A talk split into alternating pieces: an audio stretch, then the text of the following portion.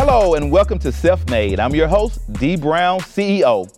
My guest today was abandoned in the street of Chicago at birth, but he was able to take his trauma and turn it to triumph.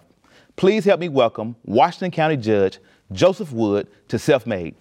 Judge Wood, I'm glad to have you on the show. Dee Brown, C E O, good to be here. Man, your story is one of uh, uh, a tragic, tragic situation uh, that ended up turning out really, really good, uh, at, you know, at the end of the story.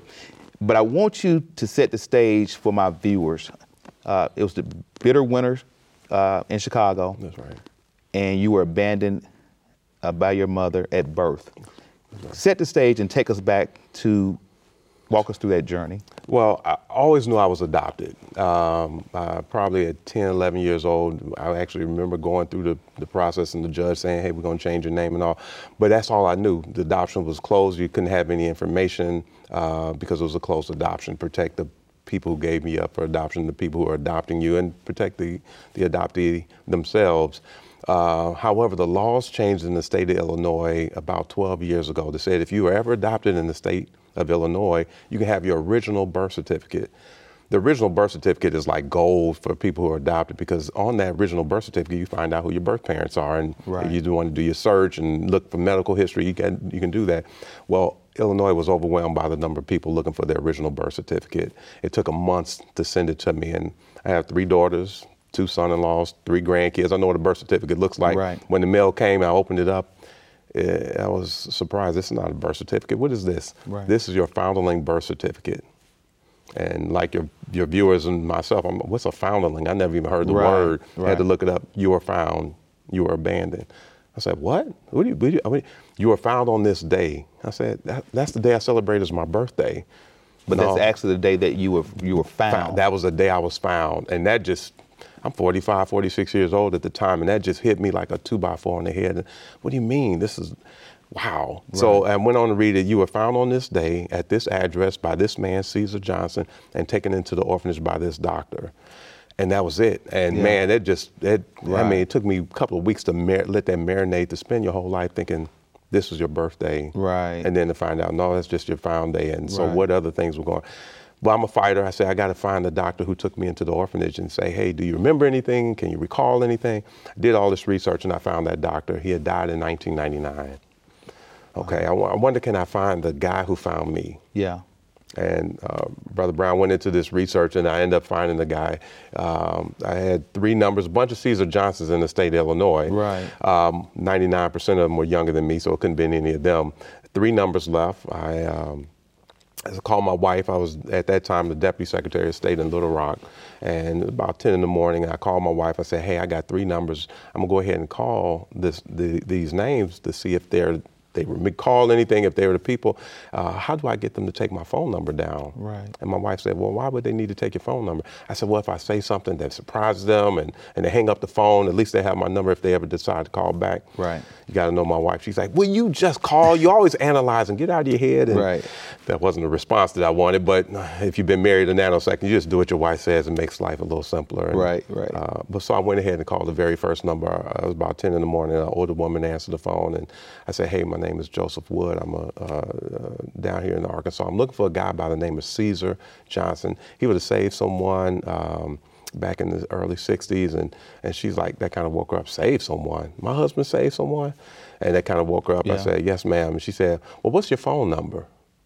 Now I'm a little surprised, but right. I just uh, right. You just had the conversation. I said, "What's my phone?" And now I'm in my head again. What's my phone? Why? Why do you? Now I'm crawfishing. Why do you need my phone number? She right. said, "Well, he's eighty years old. He's hard of hearing. I may have to switch phones." I'm thinking, "Wow, if he's eighty and I'm, this may That'd be the be, guy." Right, I'm right. working the numbers in my head, and all, all of a sudden I hear, "Hey, what's your phone number?" Oh, so I started giving her my phone number. All of a yeah. sudden she said, "Hold on, you said save someone." I said, "Yes, ma'am." She said, "Was it the baby he saved?"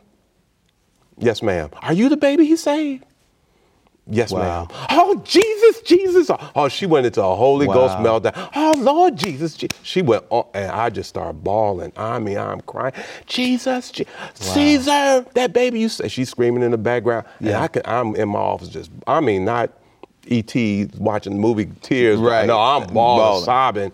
And uh, he comes to the phone, and Caesar's very different than, her name is Ruthie. Uh, he comes to the phone. Hello? My name is Joseph. I mean, I, I right. could not control myself. He said, hello. He can't hear anything. Yeah. She's in the background. She tells him, he comes back to the phone. He said, oh, my gosh, you alive? Oh, my, I, I, man, that had to be fifty years ago. Yeah. No, it was only forty-five years ago. I had right. to let him. And he says, wow, you're alive. I remember like it was yesterday. And he goes on to tell the story that one of the coldest days in Chicago, snow and ice outside. He had just put his wife and kids to bed, uh, put on his coat and his scarf, and he walks out of his apartment complex, and there's a box with a blanket moving. And he doesn't know what it is. He thought it was an animal or a dog, so he takes his foot to move the blanket. And the blanket moved, and there was a kid in there. And he's looking up and down the street trying to figure out where this kid came from. And right. he can't see because it's nighttime and the snow is, snow is blowing, so he picks up the box. And he walks back into the apartment complex. He wakes his wife up. He then wakes his neighbors. They start walking around the neighborhood trying to figure out where this kid came from. And uh, a few hours later, they called Chicago police. Chicago police came. They're asking questions. They're walking around the neighborhood again trying to figure out where this kid came from. And they say, hey, you saved this kid.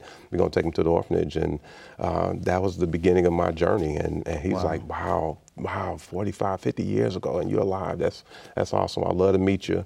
And um, I said, well, I'll be in Chicago in another month, visit my family, and yeah. uh, got a chance to meet him. So you had a chance to meet him in oh, person? Oh, my gosh. What a, what a, what a, and he was just so, so excited. His family had heard this story all his oh, life. Right. He's eighty years old. He was a Korean veteran.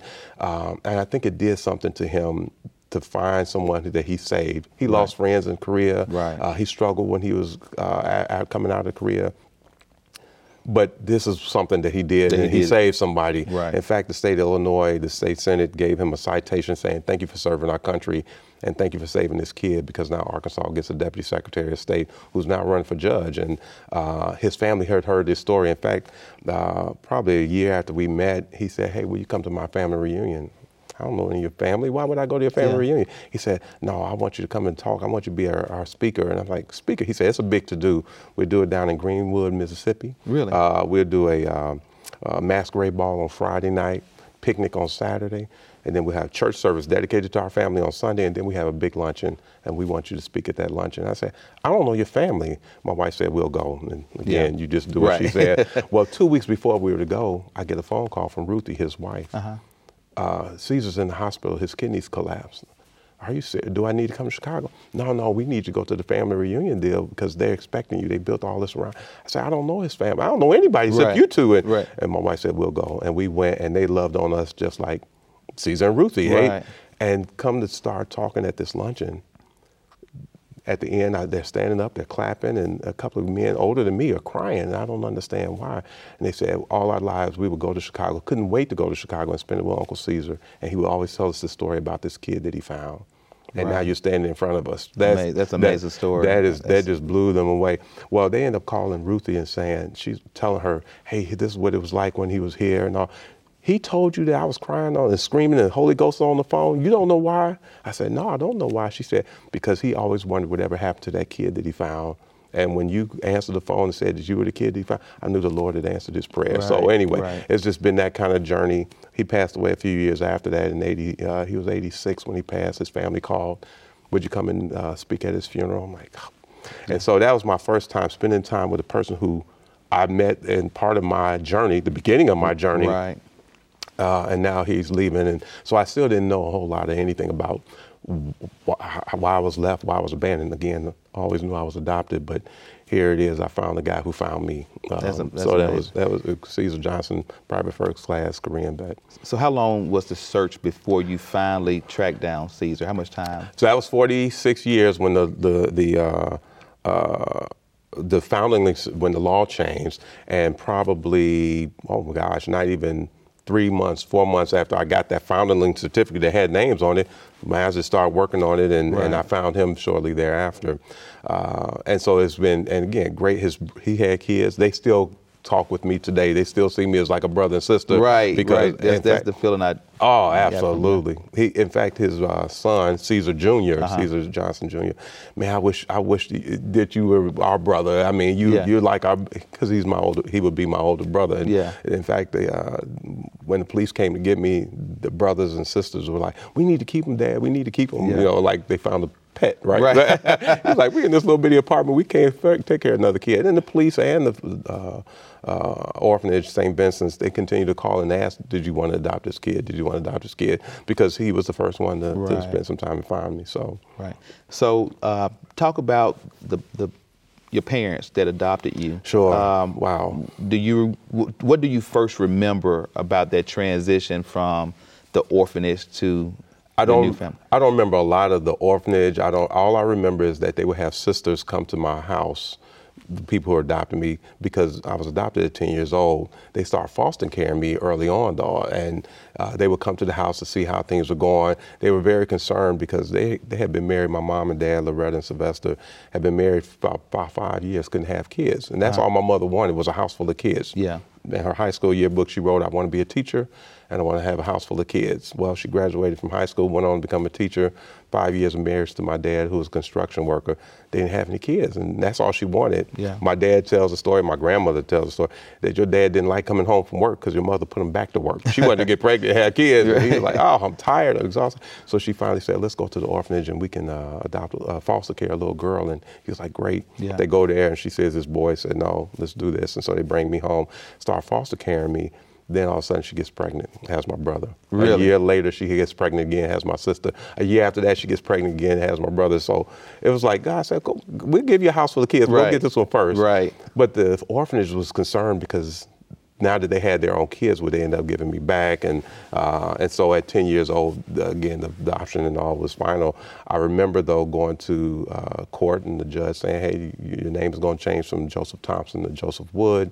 Uh, do you love your mom? Absolutely. And I, I thought that that's what all kids go through. I right. don't know, at, at ten years old. Right. And um, then not long after that, mom and dad had divorced, or they were going through a divorce prior to them adopting me. I just didn't understand all that particular piece, but mom was like, this is my kid, and so yeah. on. But anyway, mom and dad, uh, she did everything. My biggest cheerleader in life was my mother. She yeah. just, and I think she put so much into me because she didn't want me to feel different. She wanted me to, to have this, uh, have a chance at life, and right. that's why she went and did what she did, right. my dad. So where did you grow up, and what was your, your childhood like? Grew up in Southside Chicago, started in Roseland, uh, uh, and then went to Jeffrey Manor, again, probably pretty tough areas of Chicago, uh, being the, the oldest of four, again, trying to have that responsibility, taking care of your younger siblings right. and all.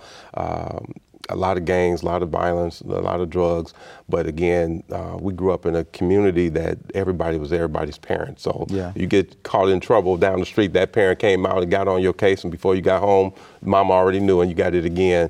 Um, I was very involved in starting a teen uh, club in Chicago that really was, uh, the church gave me keys to the church and the fellowship yeah. hall. So I always had access to bring kids there, and it just grew because parents were looking for a safe place for their, their young people. And my mother said something to me, you will always be engaged in the communities that you live because this is where you live. Right. And and so uh, next thing I know, I'm going to um, town hall meetings and speaking on behalf of the young people, the teenagers, and trying to help the adults understand, here's where we're working, here's uh, why, again, got to have street lights on and, and, the, and the parks, and here's right. where the gangs are hanging, those types of things. Uh, so it was, again, it was uh, uh, a good growing up. I, I, I mean, it was tough, but we didn't know we was, how tough and how poor it was, because right. you had family and, and uh, church members that kind of took care of everybody. So what were some of your uh, challenges growing up in the, in Chicago? Obviously, like you said, a lot of crime, a lot of violence. What were some of your biggest challenges? I think I think all teenagers, and I mean, all kids will walk through whatever their challenges are just because it's part of growing and adolescence and puberty changes, and physical and those type of things. I just had that added piece of having younger brothers and sisters that would throw it in my face every now and again. You're not my daddy. You don't tell me what to do because you're the oldest, right? right. You got to lay the law and let them know right. this is how it's going to be done right. until your parents come home. But also they, they would throw in, well, and you're adopted, so you're not really part of that. And that's siblings, but it was also those thoughts that I had. And I struggled a lot as my in my teen years, even in college, wondering why was I giving up for adoption. Now, again, this is before I found out I was abandoned. I just wanted to know why was I giving up for adoption. There was no access to information because it was closed. Um, uh, trying to understand what did I do wrong that would somebody want to give me away, or or even to a place uh, uh, where I would say, well, I wonder, was she a prostitute? Uh, I wonder, right. was my mother a product of, am I a product of incest, or was she raped and I'm the product of that? Was, uh, was she in an interracial relation that wasn't acceptable? Was she too young? Was she too old? And I processed each one of those as a teen, and that's right. that's a lot on top of regular stuff that you're dealing with. Was right. she asked to be to prom, or, you know, was she, those type of things. Right. Um, so I struggled a lot with those. The only thing that would get, get me through is I would journal, I would write, uh, and now I say, well, I guess it didn't matter. She had me. Whatever happened, she had me. Those were the things that kind of got me through, that I would throw my hand and say, I guess it didn't matter. She, right. I'm, I'm here. I'm here. Right. Now, uh, you are also an author, though. I mean, yes, in right. addition to, and we'll talk about some of the other sure, things you've sure. been involved in. So tell me about the, the books that uh, you wrote and the inspiration behind sure, those books. Sure, sure. So, so um, after finding Mister Caesar and uh, my kids, my, I got three girls, and uh, two of them married, and Uh, before they even got, uh, yeah, yeah, Dad, you got to tell your story. You got to write, write this. And I'm like, right. I don't know how I got to the stairs. How, how do I write a book that doesn't have a beginning? Yeah. You know, and that, I just struggle with that. One morning, uh, about two in the morning, I just woke up and I wrote three books, just, just like that. The first book was called Leaving Joy.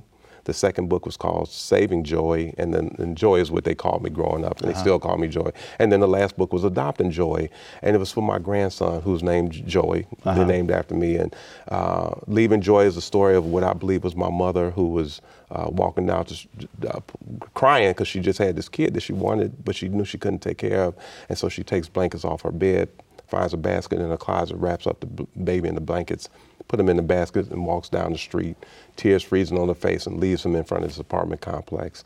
Uh, Saving Joy is a story I just kind of shared with your, your viewers uh, uh, of the guy, Mister Johnson, right. Caesar Johnson, coming out of the apartment building. And then Adopting Joy is a story of my parents who, who can't have kids and decide to go into the uh, uh, orphanage and, right. and, and get me.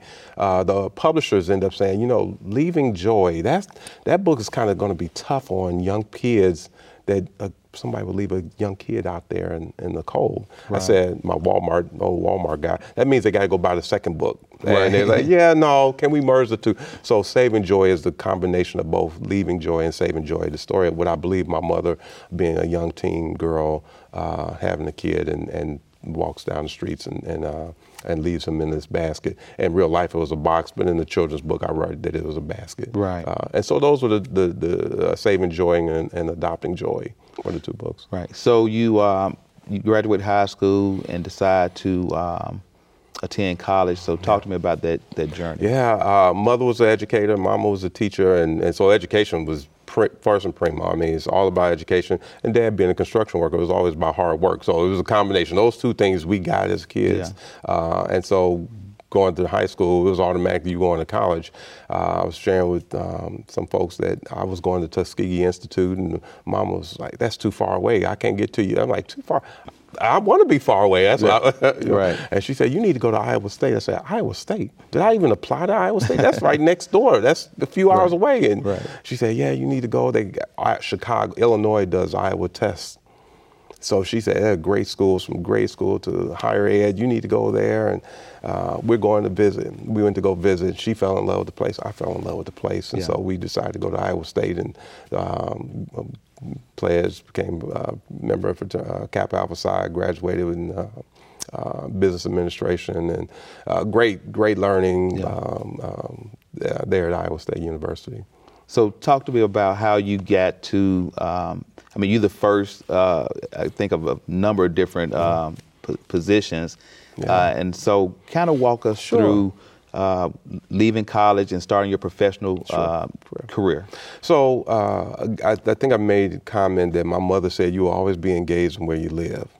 And again, I was doing it because she told me, you got brothers and sisters, I got to take a second job, you make sure that they don't get in trouble. And I'm like, what, did I, what I wanted to tell my mother, these are your kids, not mine. That's what I wanted to say, but I didn't say that, right. get a backhand. So, uh, but I ended up starting a teen group and all, and, and I really did. The un- the community and the engagement that adults gave me and town halls, I said, wow, I am making some kind of inroads and impact, and it's keeping my brothers and sisters safe. but it's also got a lot of families and a lot of young people. Got to college, got involved with fighting uh, apartheid, and uh, started looking at election stuff. When I got back home, graduated, became part of the bo- uh, school boards and local school council, uh, board of elections. I, so I got very involved because that's what Mama said back right. then, but now it's part of me. And uh, went to Arkansas. Walmart headquarters brought me down to bring people uh, to that area of uh, Arkansas. But I still did work in the community, doing work in elections, doing work in uh, uh, schools, yeah. community uh, food pantries, and um, a guy running for Secretary of State said, "Hey, if I win this, will you be my deputy secretary?" I'm thinking, "You guys gonna pay me to do this stuff? My mother never told me you get paid to do this." I was like, oh, "Yeah, I'll do that." Okay. Well, he ended up winning, and uh, he brought me on as his deputy secretary, and I got my first paycheck. I went to him, I said, "So we really don't get paid, do we?" I mean, no, but it, it really is not. It's the public service side became a labor of love, and, and it really started marrying up my work in the private sector. Walmart, again, I was an exec there and bringing people into the, the Arkansas. Then I did some international, bringing executives to run Walmart International. But then now I'm on the public service side and right. really understanding how do we, what kind of service are we providing to the citizens and the taxpayers that they're paying.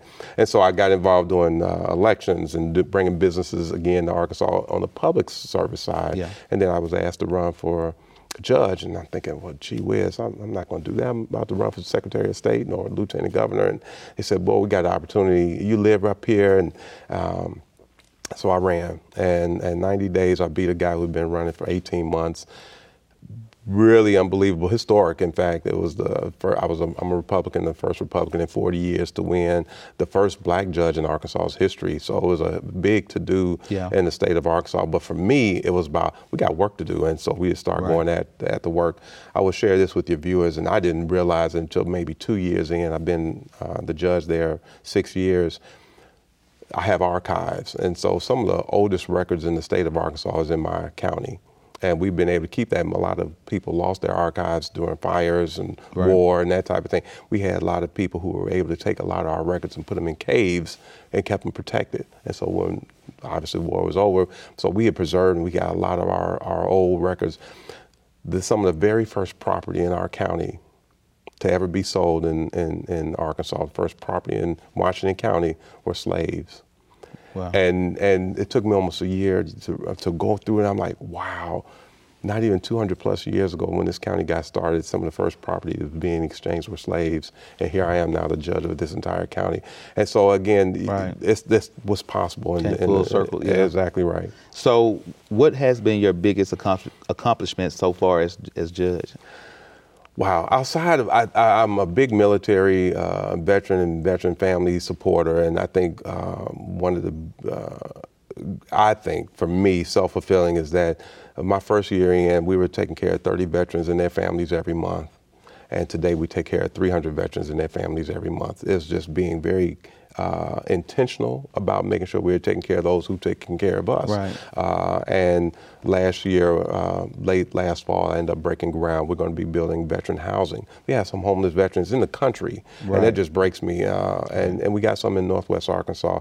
And so we broke ground. We're going to be building veteran housing, um, affordable. sixty affordable veteran uh, housing units right across the street from the V A hospital. So again, access to the hospital is there. Uh, it's going to be called Patriot Park. It'll be the first one in the state of Arkansas, one of four in the country. And so excited about the work that we've been doing around our veterans and our veteran community. Uh, we've done a lot of work with our roads and our bridges and the infrastructure. Yeah. Uh, so excited about those type of things as well. But I think one of our, our biggest one, very conscious about budgets. I've cut budgets. My first couple of years, I cut almost two million dollars out of my budget in my first couple of years, and got judges been around for twenty and thirty years. Like, how did you even do something like that? Right. And and your first year and your first. Right. So, so uh, we're kind of running out of time sure, sure. for this uh, episode, but I wanted to just close the show by you just telling the, my viewers, what do you really want your legacy to be at this point? To stay on your journey. At the end, we all have different walks. But we don't know what's in that walk unless you stay on it. There's some, there'll be some self-discovery. There'll be people on your path who's going to be able to assist you. And, and then there'll also be some things that you'll realize that, man, whatever I was struggling with or dealing with may not be as bad as but this is. Yeah. But you'll never know unless you stay on your journey. And so my my uh, my legacy, if you will, would be for my kids and my grandkids to say, gee whiz, if Grandpa Daddy was found in, the, in a box, I can take my, my calculus exam right, again. Right, that's right. If he can, do, if he can survive that, that I can survive. I can, exactly right. right. So, to, so just take thirty sure. seconds to tell me, to you, what does it mean to be self-made? Well, I think that's exactly, uh, I love this show because of that. I think it's really doing a self-reflection of who you are and saying, what is it going to take for me to move and and, and stay on my journey? Right. Uh, I think that I've been blessed, no doubt about it. Uh, his hand's been on me from the very beginning. And I think being self-made is about being uh, able to stop and look at yourself. Don't point a finger out. Look at yourself and say, okay, what can I control and what can I make uh, right. and do to be better? Right. Controlling the things that you, you can, can control. That's exactly right. Judge Wood, it has been a pleasure having Absolutely. you on the show. Your story is uh, one of hope and inspiration. Uh, and as you stated, if uh, if you can survive the situation that wow. you was born into and rise to the highest level uh, in your in your career, then everyone watching this show should find hope and inspiration oh, wow. and, and understand that they can do the same thing. So Absolutely. thank you so much for coming to be on the show with me. I appreciate Absolutely. you. Absolutely. And to my viewers, thank you for watching this episode of Self Made. And remember, without you, there's no me.